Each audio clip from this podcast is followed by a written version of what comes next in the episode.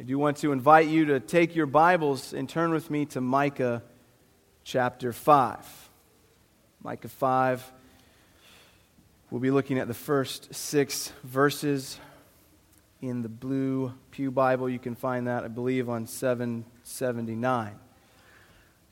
Our sermon title this morning is He Shall Be Their Peace.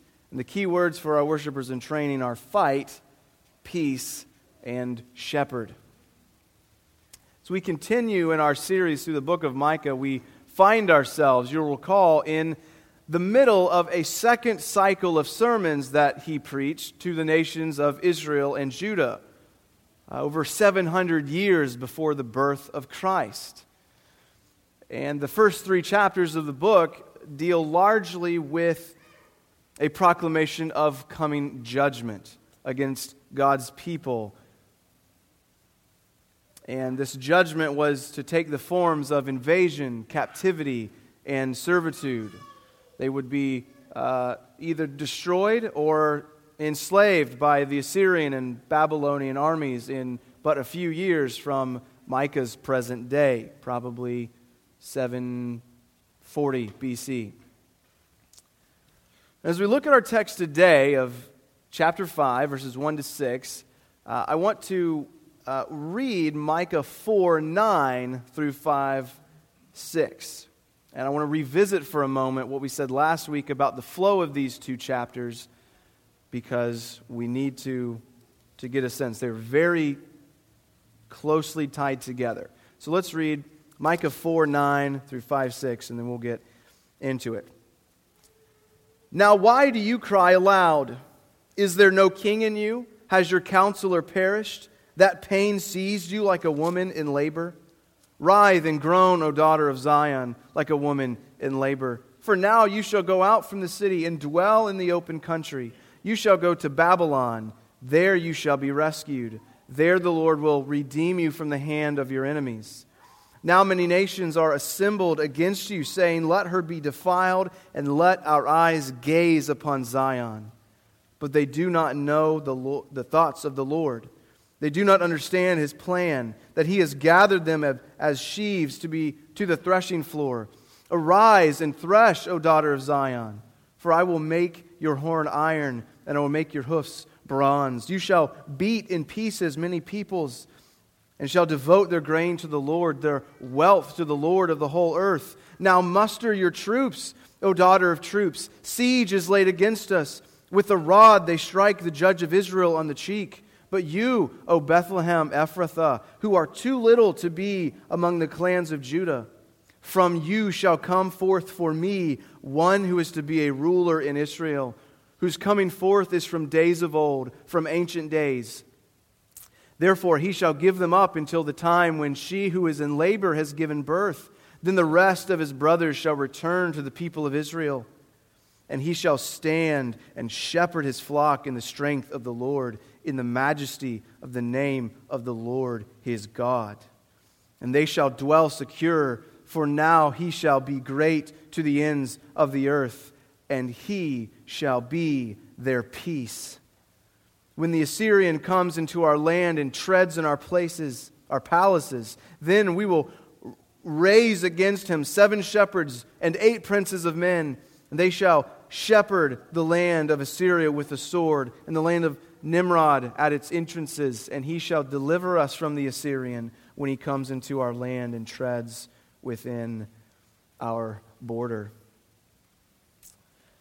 Last week, we mentioned briefly that in verses 9 and 10 of chapter 4 and verses 11 through 13, and then in verses 5, 1 through 6, there are uh, three prophecies of a future uh, deliverance in the face of current and severe circumstances for the nation of Israel.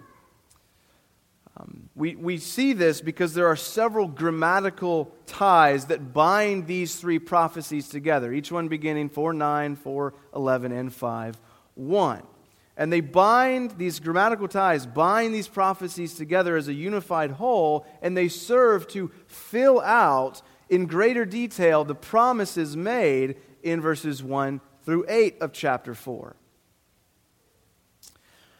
And so 9 and 10, the first two prophecies, 9 and 10 and 11 through 13, they're nearly identical in form and so clearly connected. Our passage today in 5 1 through 6 is, is certainly connected with these prophecies, but it does contain some differences, some significant differences from the other two. And it, it is set apart. And I think this is done by Micah for a very specific reason, and we'll get to that in a minute. So, real quickly, here's what links these, uh, these several verses together from 4 9 to 5 6. In verses 9 to 10, and 11 through 13 of chapter 4, we see four things. We see the word now at the beginning of each prophecy. We see a description, second, of Israel's current distress in each prophecy. In the first one, why do you cry aloud? The second one, many nations are now assembled against you. And then there is an address to the daughter of Zion with two imperatives. In the first, they are to writhe and groan. In the second, they are to arise and thresh. And then, fourth, each prophecy contains a promise of salvation. There you shall be rescued. In the first, you shall beat many peoples gathered against you into dust. In the second. So that's the first two. In the, in the, in the third, verses five, chapter 5, verses 1 to 6, we see the same four things, but they're changed slightly. Verse 1 also begins with the word now. So that's the same. There's also a current situation of, dis- of distress described. Siege is laid against us. With a rod, they strike the judge of Israel. And here's where things begin to change. The third, that though it's not addressed to the daughter of Zion, it is still addressed to the daughter of troops. And so there still is a, a, an address made with this daughter language, but it is changed from daughter of Zion to daughter of troops. And there's also a command given, but it's just one muster the troops.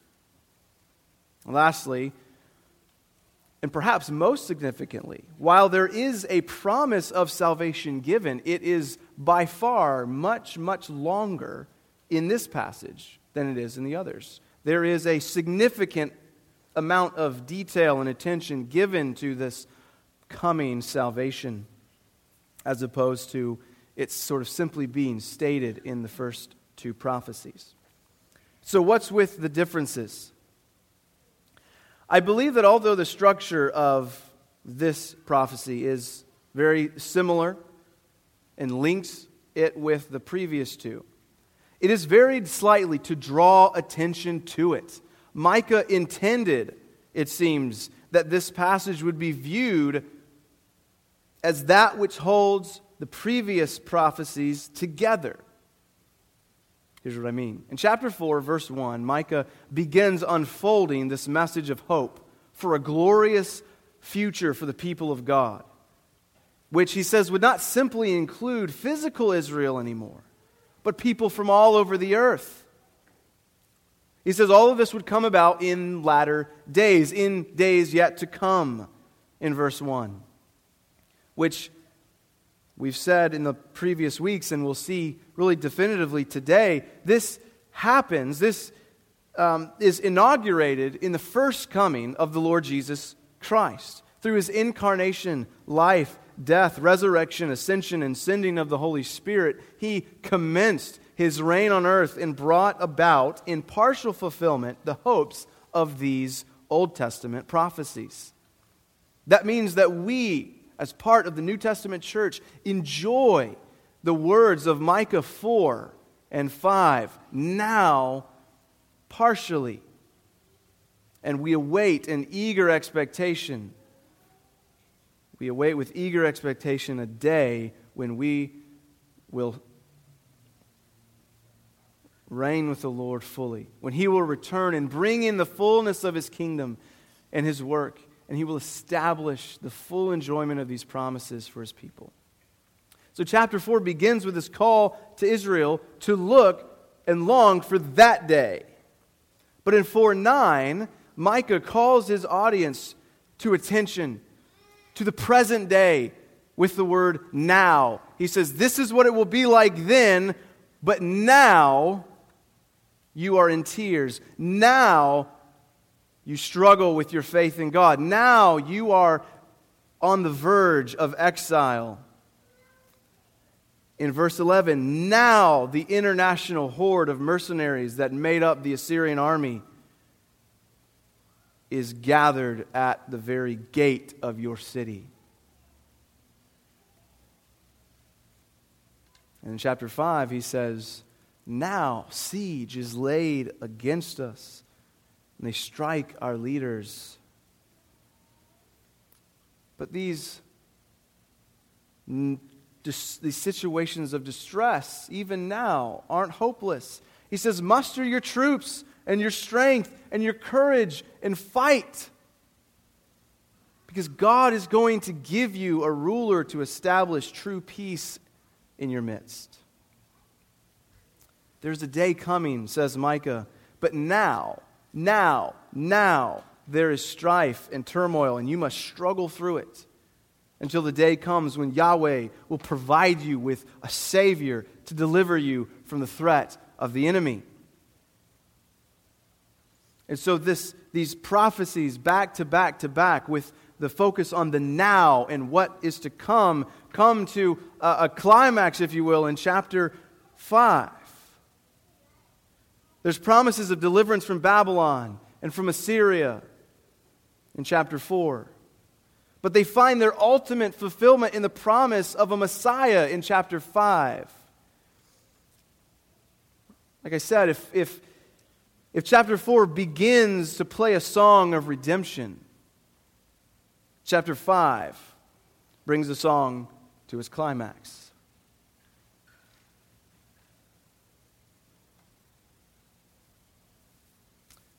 That intro was tedious, I apologize, but I, I, hope it's helpful for understanding the significance of what we'll see here. And as we look at these verses, it may become even clearer. So we're in chapter 5, verses 1 to 6, and we'll look at these verses under three headings. In verse 1, we'll see that the promises of God enliven the church to withstand those who oppose it. Second, in verses 2 through the first part of verse 5, we'll see that the promises of God establish peace for God's church.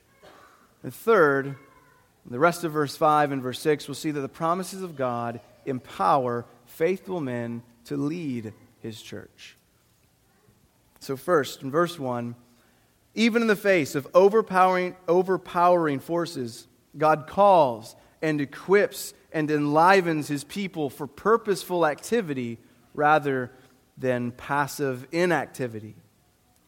The promises of God give life to the people of God to fight against the enemy. While we must abhor and detest every form of doctrine that would set any of our works up as the basis of our justification, our right standing with God. We must equally reject any notion that would permit passivity, fatalism, or laziness in the Christian life. Consider the situation here in Micah's day. God has just twice promised deliverance for his people. And in these promises, now, in the third, especially, it's, he uses language that makes it plain that God's people themselves, in at least some respect, were to be the instruments that he would use in their victory over their enemies. Despite God's promises of deliverance, or perhaps because of them, he still called them to action in the face of tremendous threat. And this is not done aimlessly. He does it because he aims for them to fight and he to fight through them. The promises of God don't remove our obligation to work, to strive, or to fight, but they enliven us for faithful obedience to the strife, work, and fighting to which we are, in fact, called. For example, in 1 Samuel 17, we read of Israel's conflict with the Philistines and when they decided to have two champions fight, one against another, to decide the ultimate outcome of the, the national conflict. When they decided to do this, the Philistines set forth the giant Goliath. He was their warrior, their champion. Goliath then stepped forward and called out. He says, I defy the ranks of Israel this day. Give me a man that we may fight together. And when all the men of Israel heard these words and they saw him, they fled and were dismayed and much afraid, all except one a young shepherd boy, the youngest of eight brothers, had been going back and forth between the army and his home in order to feed the sheep and to bring his eldest brothers and the rest of the army food. And these trips continued for over a month. For over a month, Goliath defied the armies of the living God. Eventually, the young man tires of listening to the uncircumcised Philistine defy God himself. And so, despite the protest of his brothers, he walks out to do battle with the giant. And listen to what he says. He says, You come to me with a sword and a spear, with a javelin, but I come to you in the name of the Lord of hosts, the God of the armies of Israel, whom you have defied. This day the Lord will deliver you into my hand, and I will strike you down and cut off your head. I will give your dead bodies to the host of the Philistines this, of the host of the Philistines this day, to the birds of the air and to the wild beasts of the earth, that all the earth may know that there is a God in Israel, and that all this assembly may know that the Lord saves, not with sword and spear, for the battle is the Lord's, and he will give you into our hand. He then kills the giant with one sling to the forehead and prevails over the Philistines that day. So, what's the point? Well, ultimately, the point of that passage is that there's a God in Israel, and he will not be trifled with. The battle is the Lord's, and he will and has delivered his people from the great defier of the Lord of hosts. It's not about conquering the giants in your life. It is primarily about what God did to preserve his people in the face of threats. And it's about the greater David who conquered the greater Goliath. Not with a sling, but with a cross. But I do think that David's faith in the Lord to deliver him in this moment and the action that his faith produced, they're not insignificant. Israel's lack of faith led them to inaction. David's faith propelled him to work. And so it should be with us. And so, despite the threat of the invading army in Micah, God called his people to action, and he calls us to action. Brothers and sisters, what about you? Have you been lulled to inactivity in the fight of faith?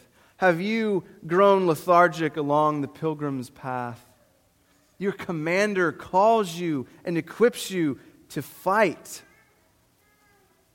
to strive, and he will provide the victory. We can fight with all assurance against sin and all that is evil in us. We can fight with all assurance that God fights for us and the gates of hell will not prevail against the church. Well, turn with me, secondly, then, to two in, verses 2 through 5. And we'll see that true and lasting peace comes to God's people through the fulfillment of his promises. The resulting peace of verse 5 comes through the fulfillment of the establishment of the person and the work of Messiah in verses 2 to 4. So we'll look at each of those the establishment of his person and of his work. First, who is it that brings about peace for the people of God? In verse 2, we see four things about his identity. First, his birthplace, Bethlehem Ephrathah. This signifies that God's promise to David, David, the one we just read about in 1 Samuel, he, king of Israel, was from Bethlehem the shepherd boy who slayed Goliath was to become king, and he, like Messiah, would be from Bethlehem. God had promised David that a line, his line, his royal line, one from his line would arise and sit on his throne forever. David's kingship paved the way for the time of peace and prosperity into which Israel entered under the reign of his son Solomon. And so the promise being made here in Micah 5 is that there is a second David who would arise, who would usher his people into untold, eternal peace and prosperity. Well, a second thing his birthplace, Bethlehem, also tells us is that God will continue to work through unexpected means. We're told that Bethlehem was too little to be named among the clans of Judah. God doesn't go for the high and the lofty, but the humble and lowly. The ruler would come from Bethlehem, or that the ruler would come from Bethlehem is nothing but a testimony to the sheer might and majesty of God as he brings about the redemption of the world through such a nothing town. We looked at several reversals last week. This could fit right in there as well. The Savior of the world is born in nothing town, Bethlehem. It tells us that God humbles the proud and exalts the lowly. Consider the way that Matthew, though, interprets this verse, speaking of reversals. Matthew, in his gospel, through the mouth of unbelieving scribes answering to King Herod in search of the Messiah, he writes this And you, O Bethlehem, in the land of Judah, are by no means least among the rulers of Judah. For from you shall come a ruler who will shepherd my people. What a turn! Through the dawning of salvation, through the incarnation of the Son of God, Bethlehem moves out of the obscurity of shadows into full light. The third aspect of Messiah's identity is that he should come forth for Yahweh to be a ruler in Israel. And this effectively serves to reverse again the political and pastoral leadership problems that Jerusalem had been facing. Remember in chapters 2 to 3, we saw a detailed look at the secular and spiritual corruption that plagued the leaders of Israel, which we're told is the very reason for the impending judgment of chapters 1 through 3. But here in chapter 5, God promises to provide his people a leader and ruler who would not rule merely for himself, but should rule for the Lord. Jesus says in John 5, I have not come to do my will, but the will of him who sent me. Christ came on a mission not to be served, but to serve and to give himself as a ransom for many. A fourth and final quality of Messiah is that though his earthly origins would be of low estate, his essence his coming forth is from days of old, from ancient days. He would not be merely a man, but he would be the God man who would come to reign over and through his people forever. This is how it is in chapter 4, verses 3 to 8, that we saw that the Lord himself, Yahweh, would be the one to judge between many peoples and reign over them forever. Because this one from Bethlehem, Ephrathah, who shall rule for God is God. So that is the identity of Messiah. Striking accuracy for this prophecy made over 700 years before the birth of Christ. It's his person. What about his work and his calling? First, notice the timing of his calling. In verse 3, we read that the timing of this shall come about when she who is in labor gives birth. This is now the third time in these two chapters that we've seen labor pains. Why are you groaning as a woman in labor in 410? Go ahead, groan as a woman in labor. Or 4 9 and 410. He says, For through it you shall be saved. 5 3, your deliverance shall be realized in the birth of this ruler, of Messiah, who shall come forth, O Israel, from your womb, as it were. Micah uses their present distress, enemy at the gates, and he uses this promise of ultimate deliverance to propel the people of God to trust in the Lord who rules over time and history. For as we've said, it is 700 years before this promise is fulfilled for them. One commentator writes With him in whose hands are the times of all people, a thousand years is as one day.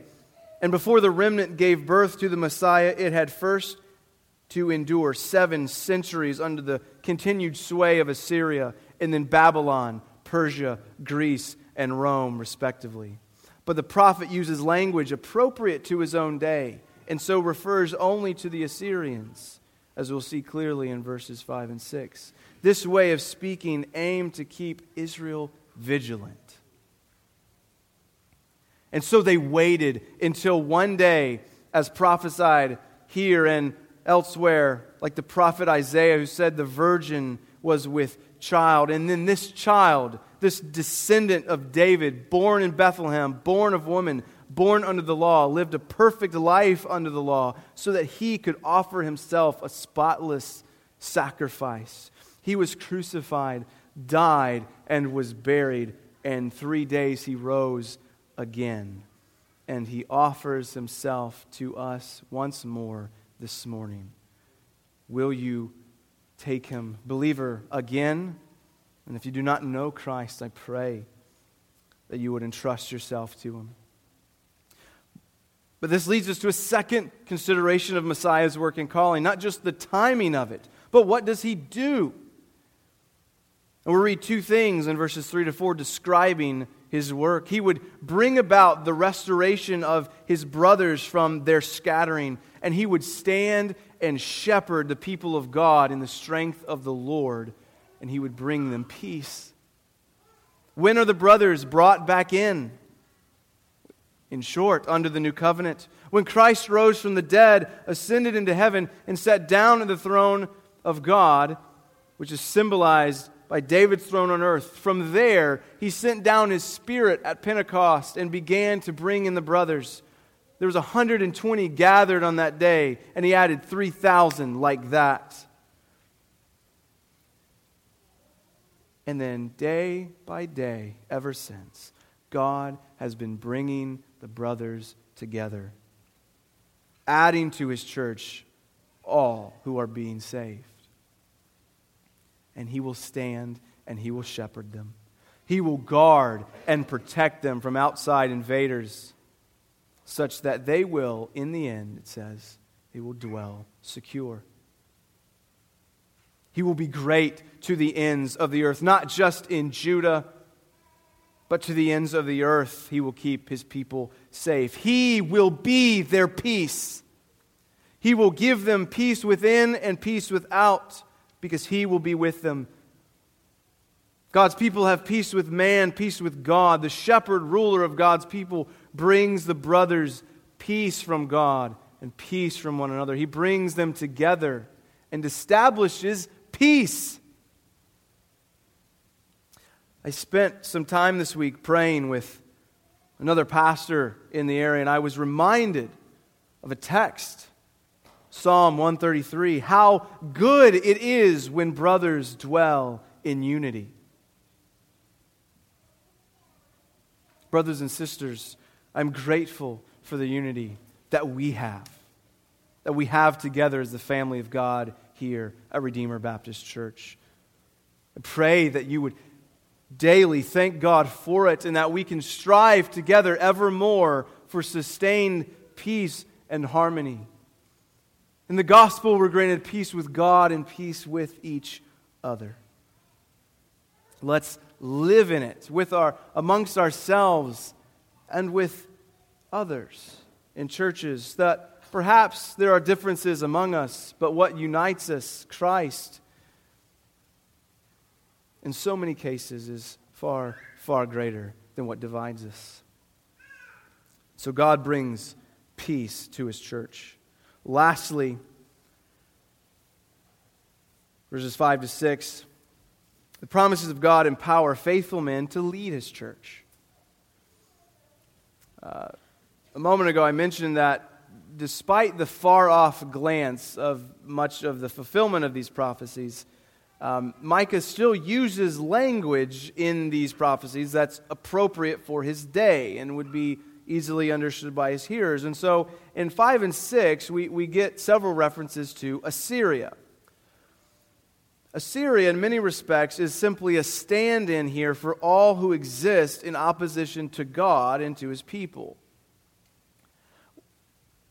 Assyria was the present threat against Israel. Soon Babylon would be their threat.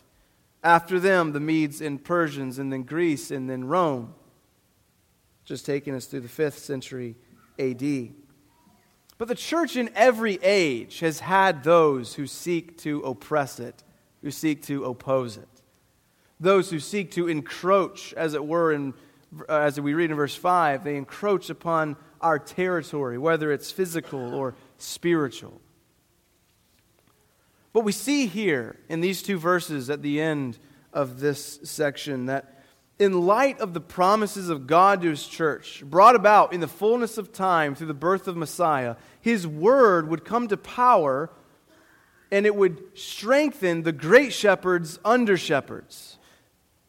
Micah says that they would, in response to encroaching invaders, raise up seven shepherds, eight princes of men, to rid themselves of the oppressors from Assyria and Nimrod, the land of Babylon. That language, seven shepherds, eight princes, it conveys a sense of perfection.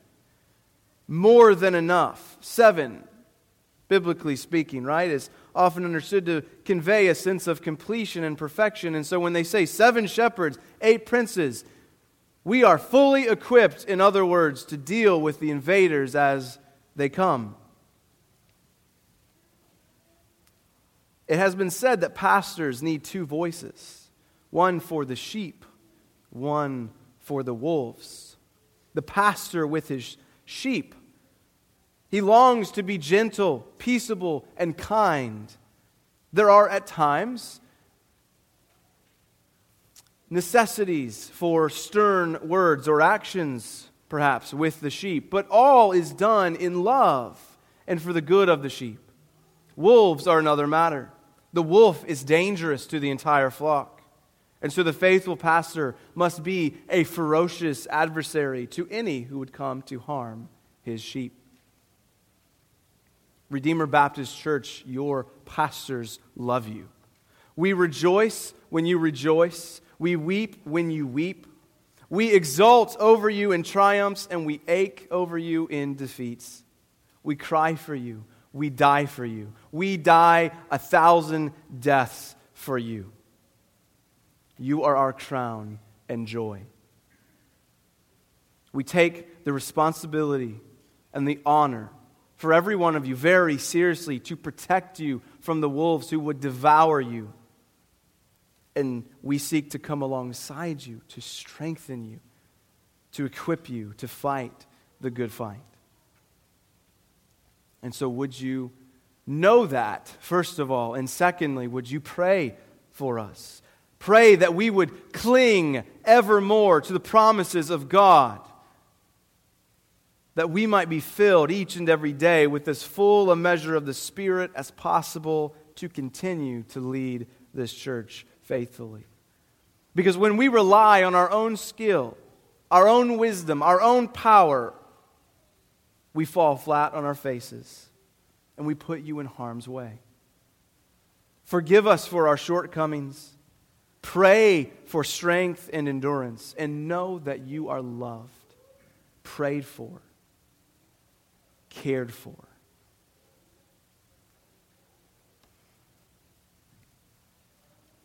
We pray for you, and you, and you, and you, and you, and you, and you, and you.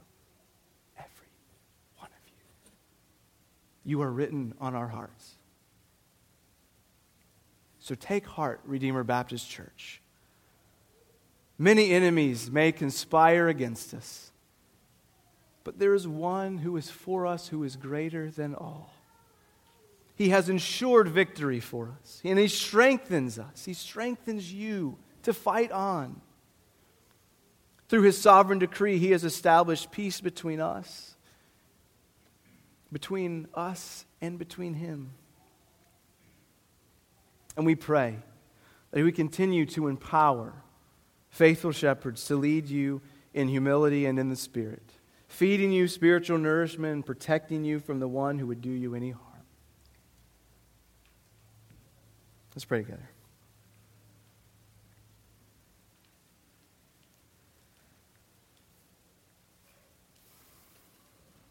Lord, we believe in Jesus Christ.